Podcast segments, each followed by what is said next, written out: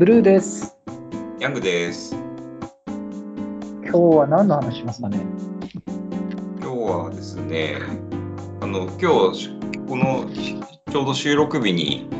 あの流れたニュースについて話してみるのどうかなって思ったんですけどお、時事ネ時事ネタ。時事ネタはい。あのヤフーが全社員国内どこでも居住可にするみたいな、うんこ。う出ましたね。出ました、出出ました。社も OK ですみたいなニュース出たじゃないですか。出た。出てた、はい出てた。あれって、なんかいろいろなこと考えうるニュースだなと思ってですね、なんかお互いどんなことを考えたかみたいな話してみるのはどうかなっていう提案です。いいと思います。飛行機で通勤も OK と。まあ我々もあの会社的には、まあ、新幹線も乗れる、電車も乗れる、車も乗れるって意味でいくと、通勤結構モーダルですもんね。うんうんうん。で、ヤングが考えたのはどの辺ですか、このニュースで。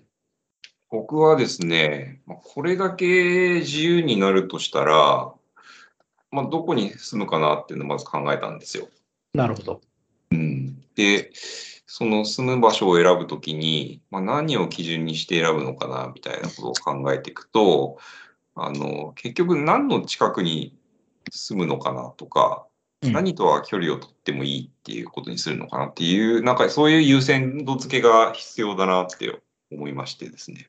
なるほど。確かはに仕事をするって言われたときに、まあうん私が仕事を始めたときは、あの、地域費上限だったり、えーやっぱり仕事場までの距離とかって結構大事でしたもんね。うん、うん。いや、そうだと思うんですよ。で、あのーまあ、昨今のリモートワーク文脈で言うと、よくあるパターンとしては、あのーリモートでも仕事は成り立つから、仕事場からは離れててもよくって、その分自然豊かな環境に住もうよって言って、まあ、郊外とか地方都市に移住するみたいな話って、まあ、よくあるパターンだと思うんですよ。そうですね。あの、スーモが時々私のスマホに広告打ってきますけど、うん。あの、2年前に比べると、うん。検索されている物件のサイズが大きくなって、うん都会からの距離が離れていきますみたいなうん広告が上がってきますよね。うんまさにそういうことですかね。うんうん、まさにその考え方が今結構あの人気を得つつあるなって思うんですけど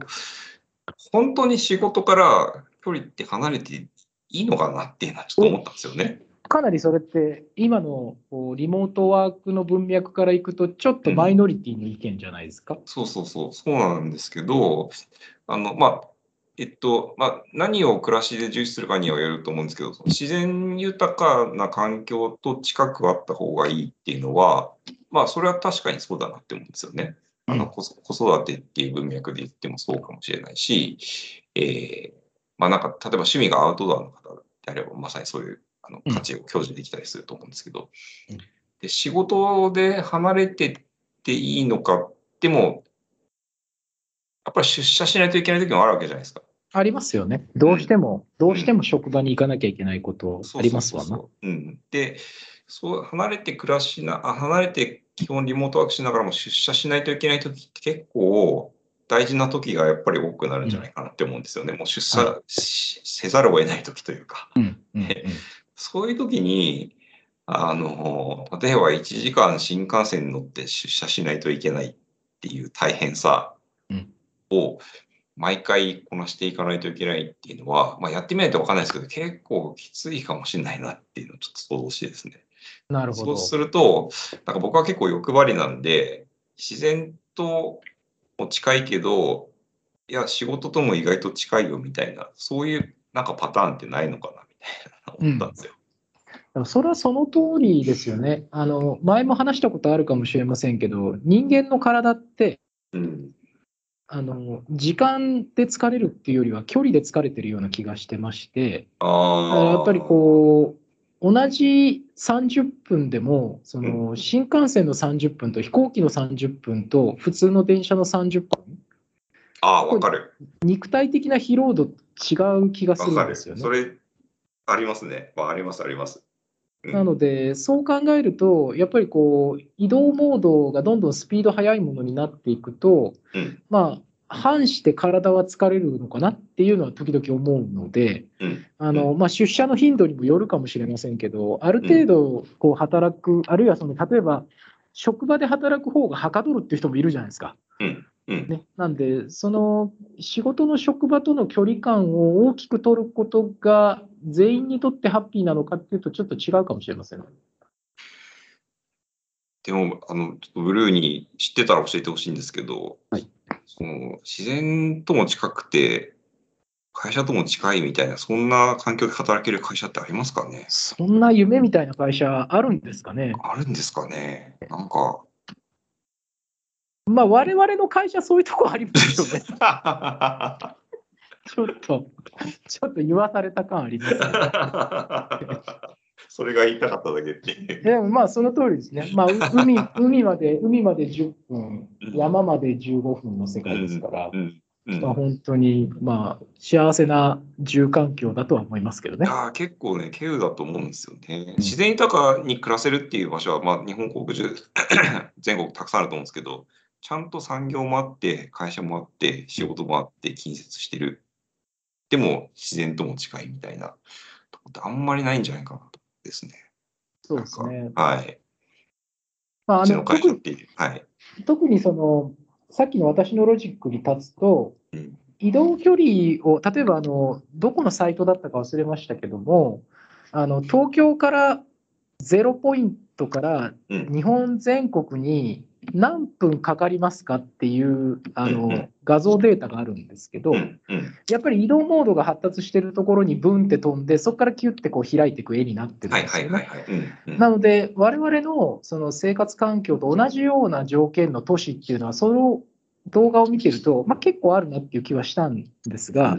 やっぱりこの移動に対して体が疲れる、疲れないとか、うん。あの先ほどそのヤングが言ったような、なんか行かなきゃいけないのに、すごい距離があって、もしかしたらいけないかもしれないとかっていう、その精神的なプレッシャーが少ないっていう意味では、いい土地だと思いますけどね、ここはね。いやー、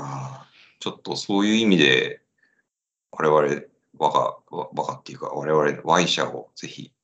改めてお勧めしたいですね。皆さんに。まあ、お試しでもいいんでね、あのー 本当にあの、人生の中で1回ぐらい腰掛けてみるかでもいいと思うんいや、ですよ。本当ですね。はい。えはいー。我々もあの提供できるものは提供できますしあの、貢献してもらいたいものは貢献してもらうけども、うんいや、ここよりもいい場所もいっぱいあると思いますし、まあ、ステップアップするのもあると思うんですよね。い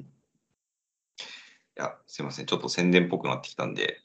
はい逆に、あの、ブルーが思われたこともぜひ聞いてみたいんですけど、このニュースに関して。そうですね。あの、私が思ったのは、これ、既存のインフラを是としたニュースなんですよね。うん、なるほど。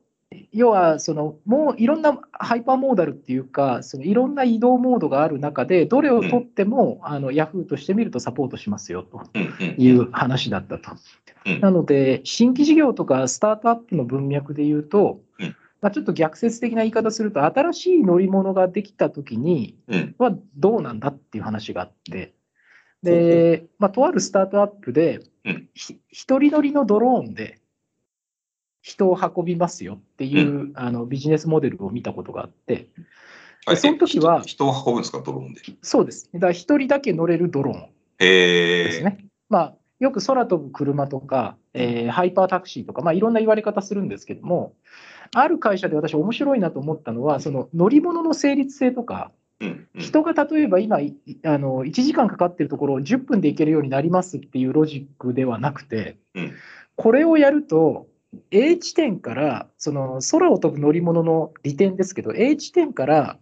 コンパスで書いたある一定の距離まで、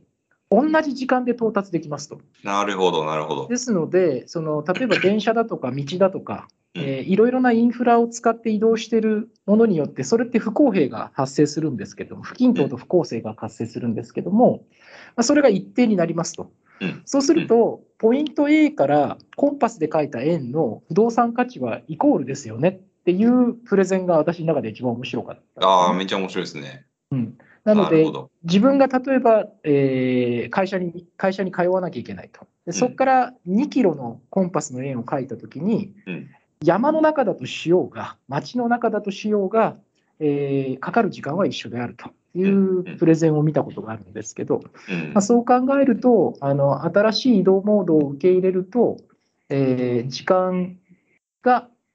一定であるならば、すべての不動産価値が等しくなるっていう仮説を置いてた会社は、すごく私の中で面白かったっていうのが、このヤフーのニュースを見たときにちょっと思い出しましたね。ああ、面白いな。そうすると、そういう交通手段が出てくると、おっしゃるように土地の価値判断基準も変わるし、それに合わせて、今までこんなところなんか不便で住めないよ、景色はいいけどね、みたいなところも、全然その居住対象になっていくってことがあるかもしれないってことですよね。十分ありえますね。特にその家がサステナブルホームになって、うん。その水だとか電気だとかっていうものが個別で、えー最適化されていくようになれば、うん。まさにそのインフラを必要としない場所に家があるっていうのも十分受け入れられる環境が出てくるんじゃないかっていうところも可能性としてあると思いますね。ああ、なるほどな。なるほどな。はい面白いですね。なんかいろいろ考えさせられるニュースですね、これは。そうですね。うんまあ、あの我々としてみるとあの、パーソナルモビリティの会社なので、一人の人が飛行機で移動、一人乗りの飛行機が移動するとかって夢のある世界ですけども、まあ、それによっていろんなことが影響されて、世の中のインフラが変わっていくっていうことが、僕が今回考えたことですかね、このニュースを見て。なるほど。いやー、面白い。ありがとうございます。はい、今日も楽しかったです。ありがとうございました。ありがとうございます。